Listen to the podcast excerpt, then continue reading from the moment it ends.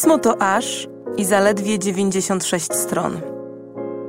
Jeśli czujesz niedosyt po jego lekturze, przychodzę z pomocą. Oto podcast A propos, w którym polecam, co przeczytać, co obejrzeć i czego posłuchać, aby poszerzyć swoje horyzonty i wiedzę. Zapraszam, Zuzanna Kowalczyk.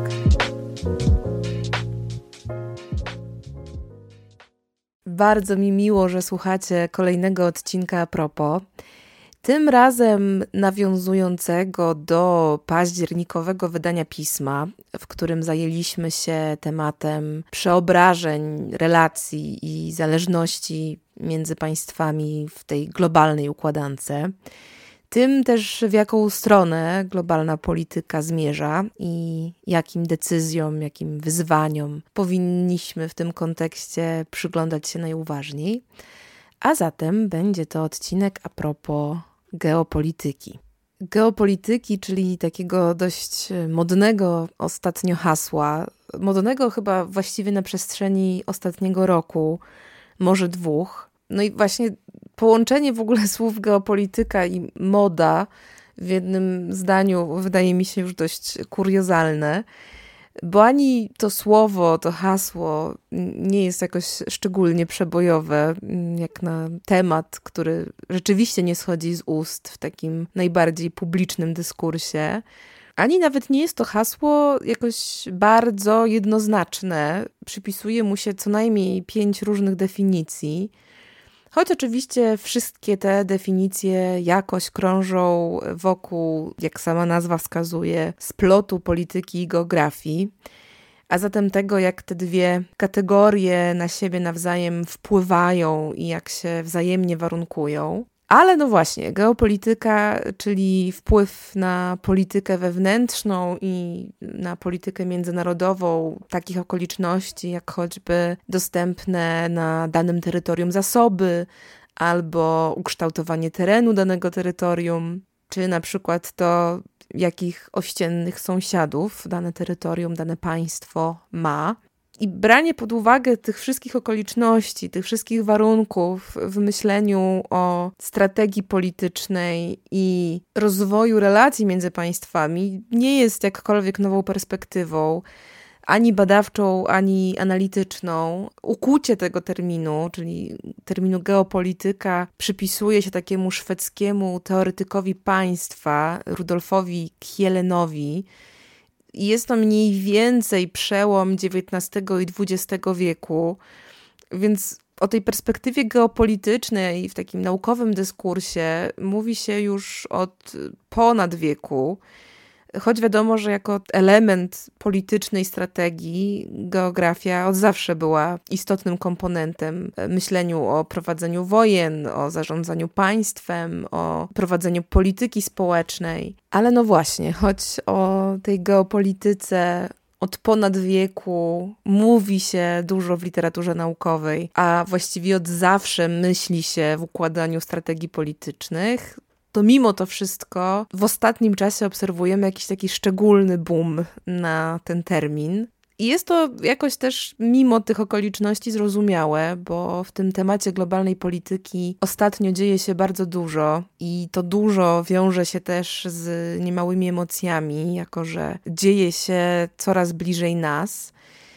I tak jak już przy okazji choćby wojny o Górski Karabach, miałam wrażenie, że to hasło geopolityka krąży w tej nazad i staje się taką soczewką do opisywania tego konfliktu niemalże we wszystkich mediach, to no niestety zbliżamy się powoli do rocznicy najazdu Rosji na Ukrainę, od którego to najazdu o tej geopolityce mówi się niemal bez przerwy. I nie byłoby w tym nic złego, gdyby nie fakt, że mówią o niej również ci, którzy nie bardzo mają w tym zakresie jakieś szczególne kompetencje. I jak to zwykle bywa przy okazji rozmaitych kryzysów, nagle nastąpił wysyp mniej i bardziej domorosłych ekspertów w tej dziedzinie, którzy próbują przewidzieć, w jakiej sekwencji posypią się te kolejne kostki globalnego domina. Choć oczywiście nie chcę też cynicznie twierdzić, że nawet te mniej uargumentowane naukowo projekcje nie są ciekawe, czy nie są jakoś potrzebne,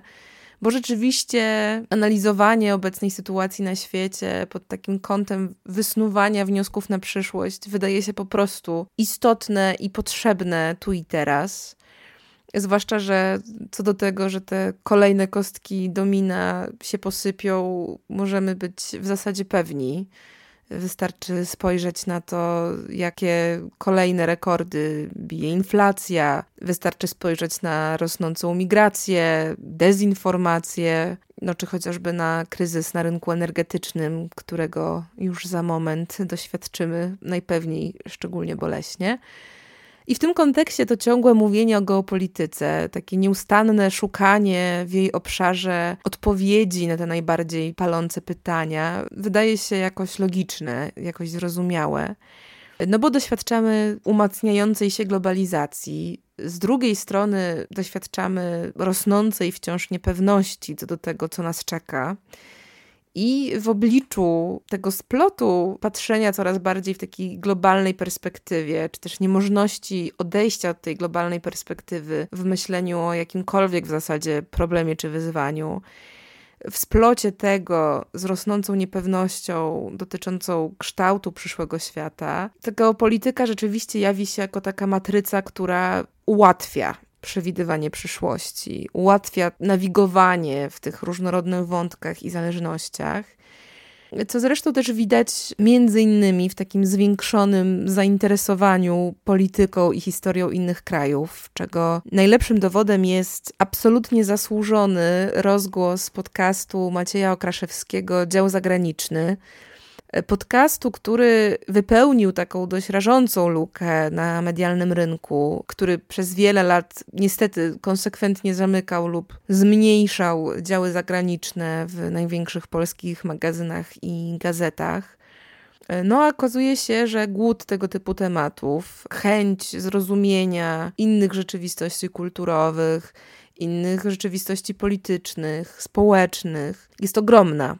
Bo też ciężko nadążyć za tymi zmianami, które się dzieją we współczesnym świecie, bez takiego głębszego wglądu w tę historię różnych państw. A Maciej Okraszewski w swoim podcaście robi to naprawdę znakomicie, głównie dlatego, że jest w stanie robić to jednocześnie przystępnie, ale nie powierzchownie. Jest w stanie opowiadać bardzo szeroko tematycznie o różnych krajach, różnych rzeczywistościach, różnych kontekstach, ale pomimo tej skali i tego umiejscowienia w możliwie szerokim kontekście nie pomija szczegółów, to znaczy mimo to umie wejść w taką skalę mikro i przyjrzeć się konkretnym historiom, mniej znanym faktom, mniej znanym przyczynom czy konsekwencjom różnych zjawisk. Więc jeśli jakimś cudem działu zagranicznego jeszcze nie znacie, nie słuchacie, to bardzo mocno Wam polecam nadgonić tę zaległość.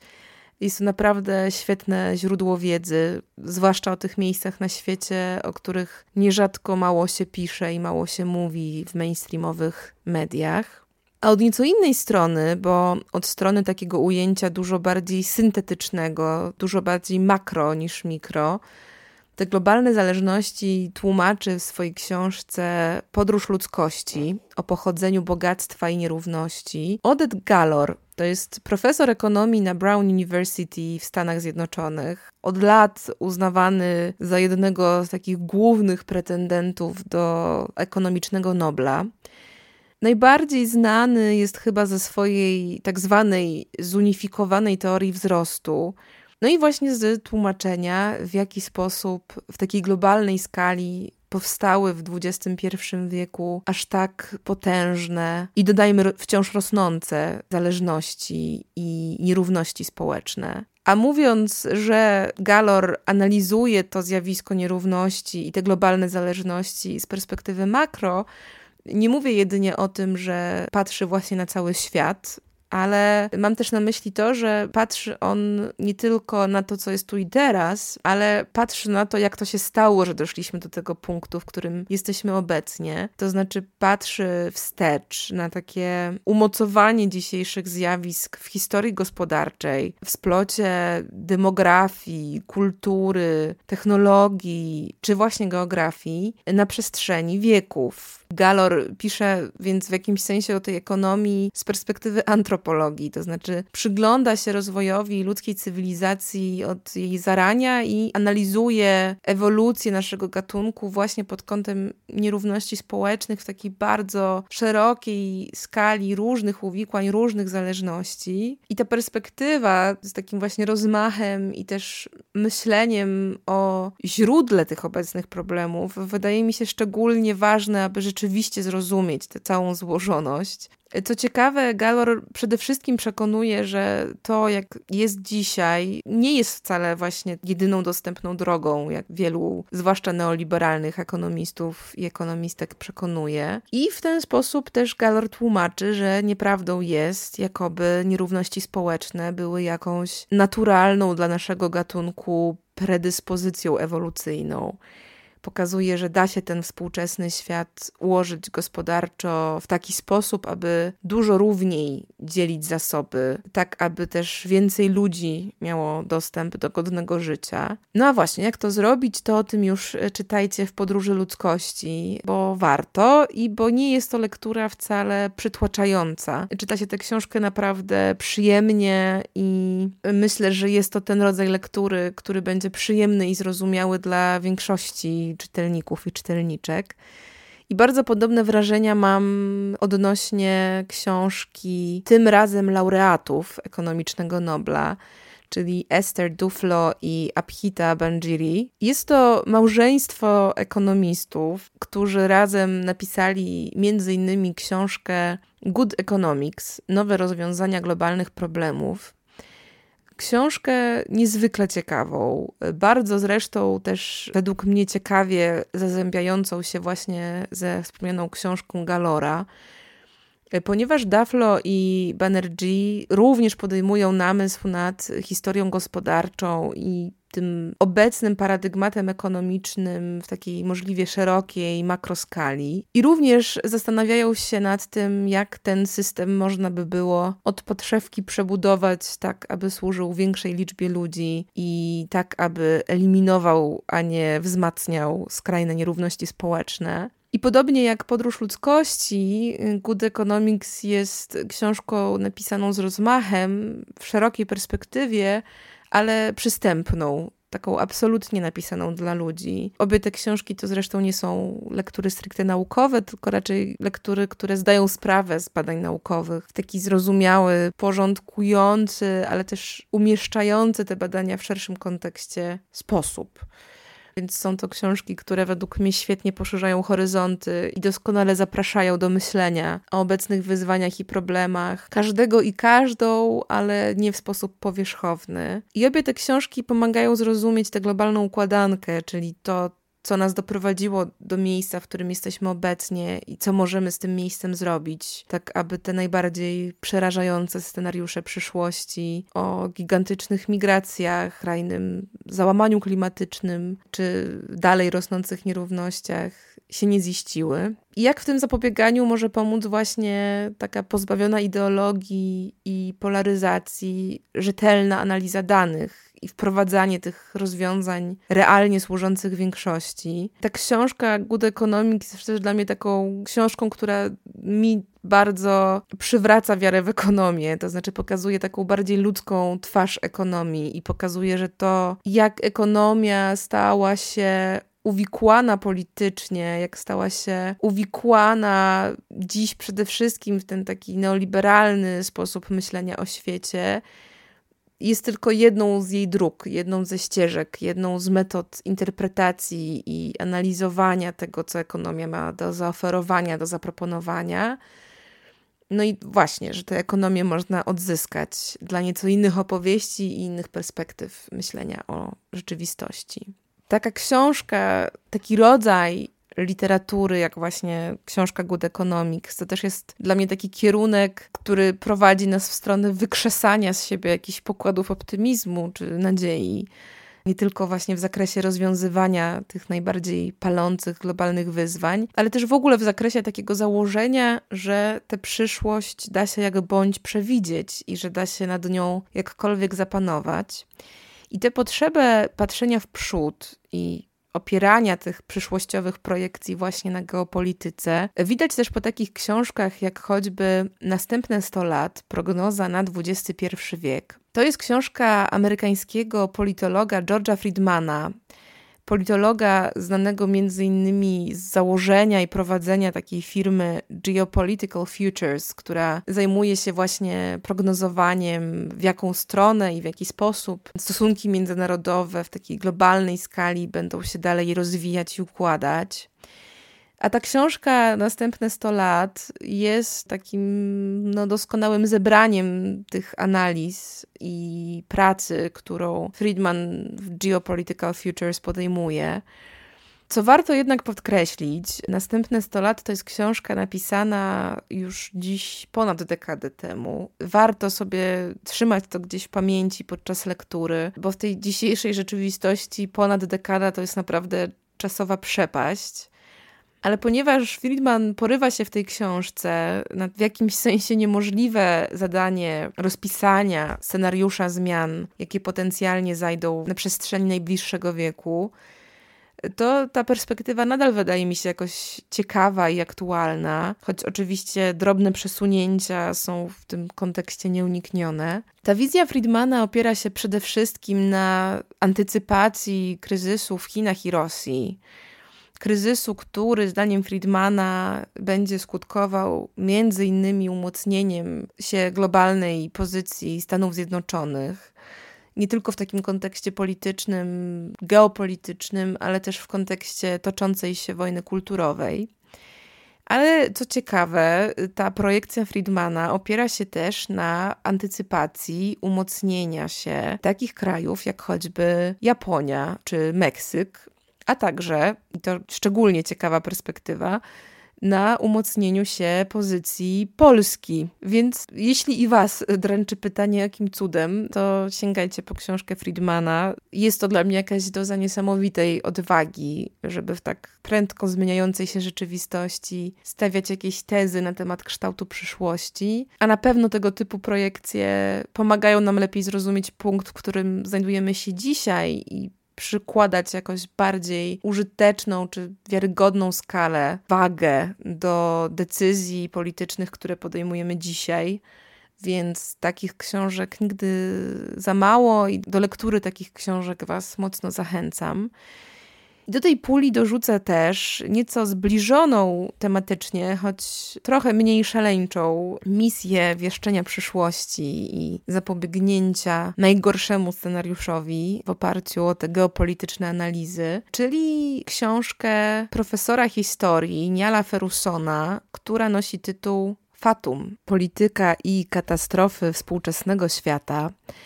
To jest książka, która jest taką próbą wywiedzenia możliwie uniwersalnego wzoru ogólnie pojętej katastrofy. To znaczy Ferguson przygląda się różnym katastrofom, które dotykają ludzkość. Od pandemii i rozmaitych katastrof naturalnych po chociażby wojny. I próbuje z tych analiz, z tej obserwacji wysnuć wniosek dotyczący takich najbardziej wspólnych części, najbardziej wspólnych pól, różnych katastrof, tego co je łączy, po to, żeby zrozumieć takie kluczowe dotychczasowe błędy, jakie ludzkość podejmowała w reagowaniu na rozmaite katastrofy.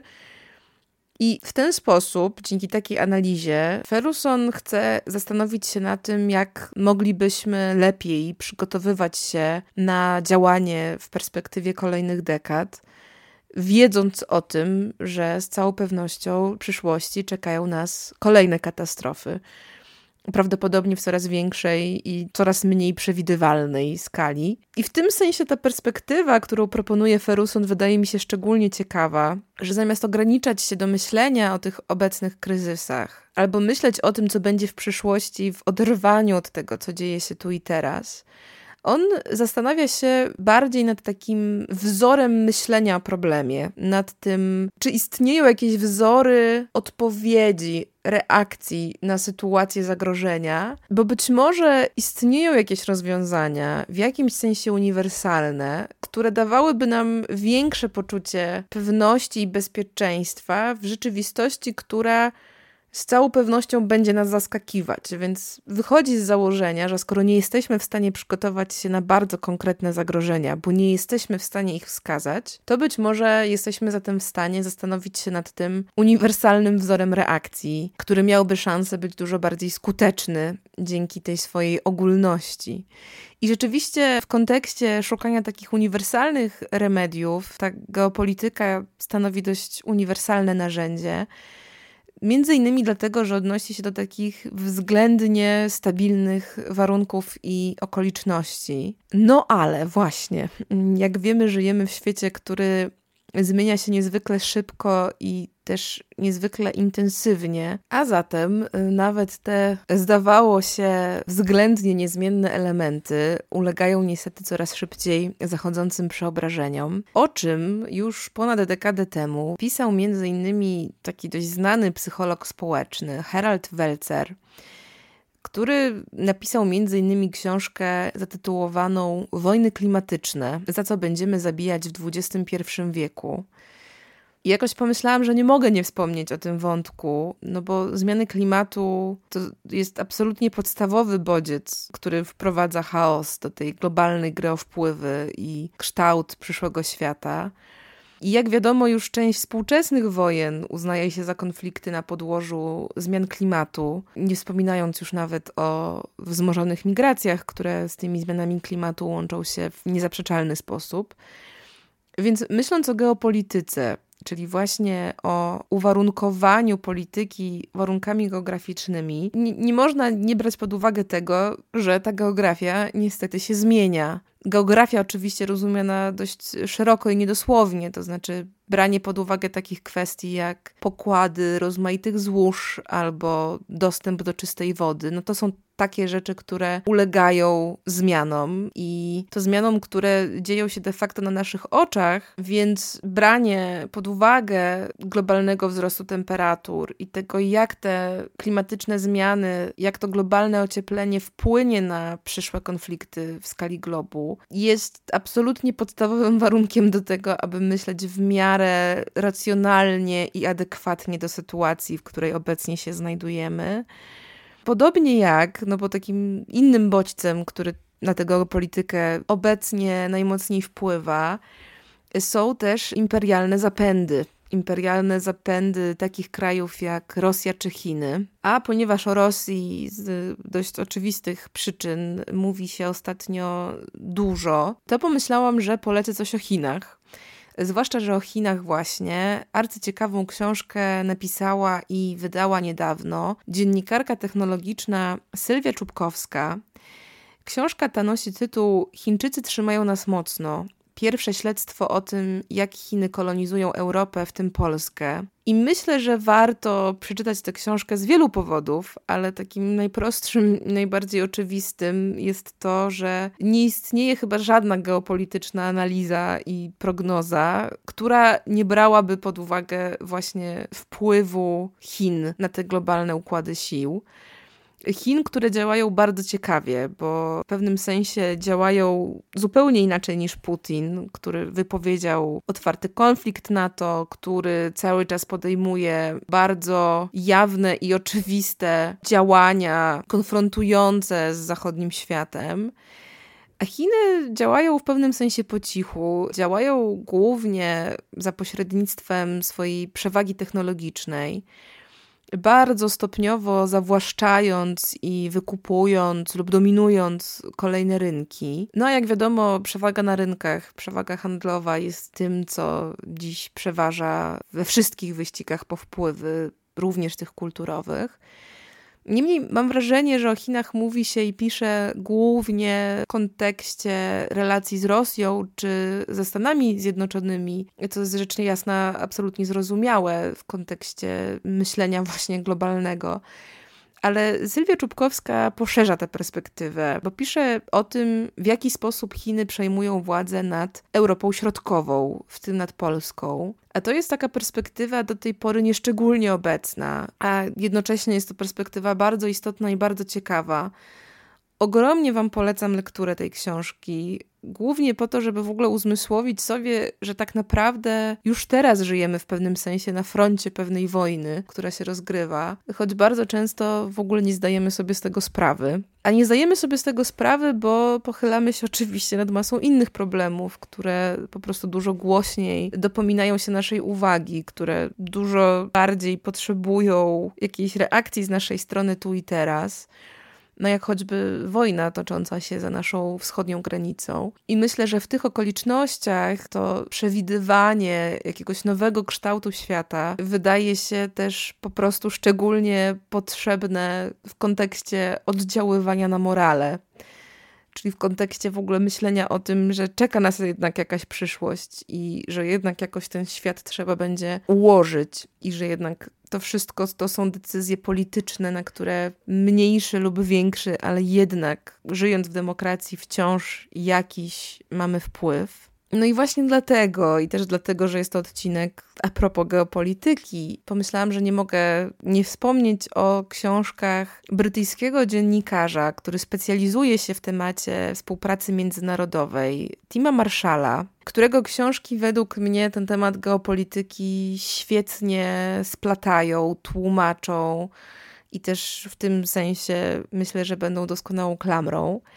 Z jednej strony to jest książka, która nosi tytuł Potęga geografii, czyli jak będzie wyglądał w przyszłości nasz świat. To jest najnowsza książka Marshalla, a jego wcześniejsza książka, również bardzo ciekawa i również się Wam polecająca, na której zresztą w jakimś sensie Marshall wypłynął w takiej międzynarodowej, książkowej scenie. To jest książka Więźniowie geografii, czyli wszystko, co chciałbyś wiedzieć o globalnej polityce. No i tak, mam poczucie, że te dwie lektury dobrze domykają wątek geopolityczny, ponieważ w Więźniach geografii Marshall tłumaczy właśnie to, dlaczego ta perspektywa geografii jest nam w tym myśleniu o globalnej polityce tak potrzebna i tak ważna. Pisze na przykład, że, tu zacytuję, geografia była od zawsze swego rodzaju więzieniem.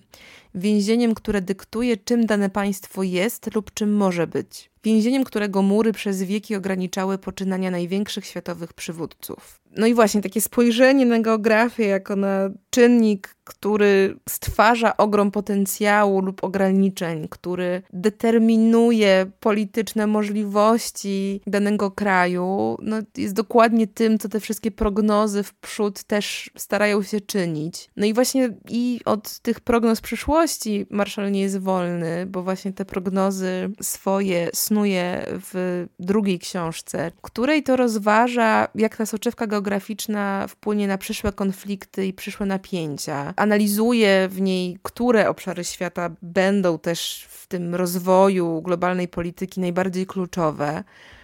No i co ciekawe, wśród takich obszarów Marshall nie wskazuje właśnie wcale Chin czy Rosji, ale wskazuje na przykład Sahel, o którym Bartek Sabela pisał w wrześniowym numerze pisma w kontekście projektu Wielkiego Zielonego Muru w Afryce.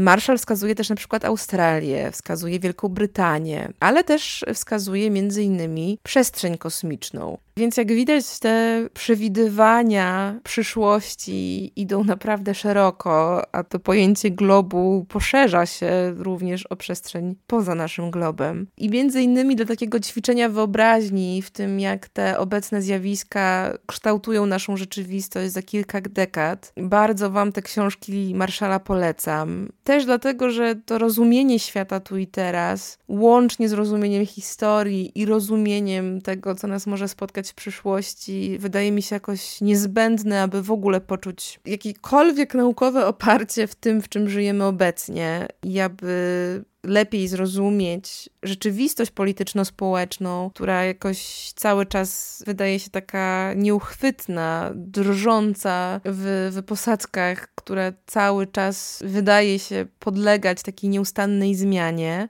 No ale właśnie, ta zmiana może iść w różne strony i być może z kilku takich obluzowanych cegieł uda się zbudować coś zupełnie nowego. A to, jak bardzo to będzie nowe i co to może być, o tym przez tę soczewkę geopolityczną rzeczywiście myśli się trochę łatwiej. Bardzo Wam dziękuję jak zawsze za dosłuchanie tego odcinka do końca. No i jak zawsze do usłyszenia niebawem.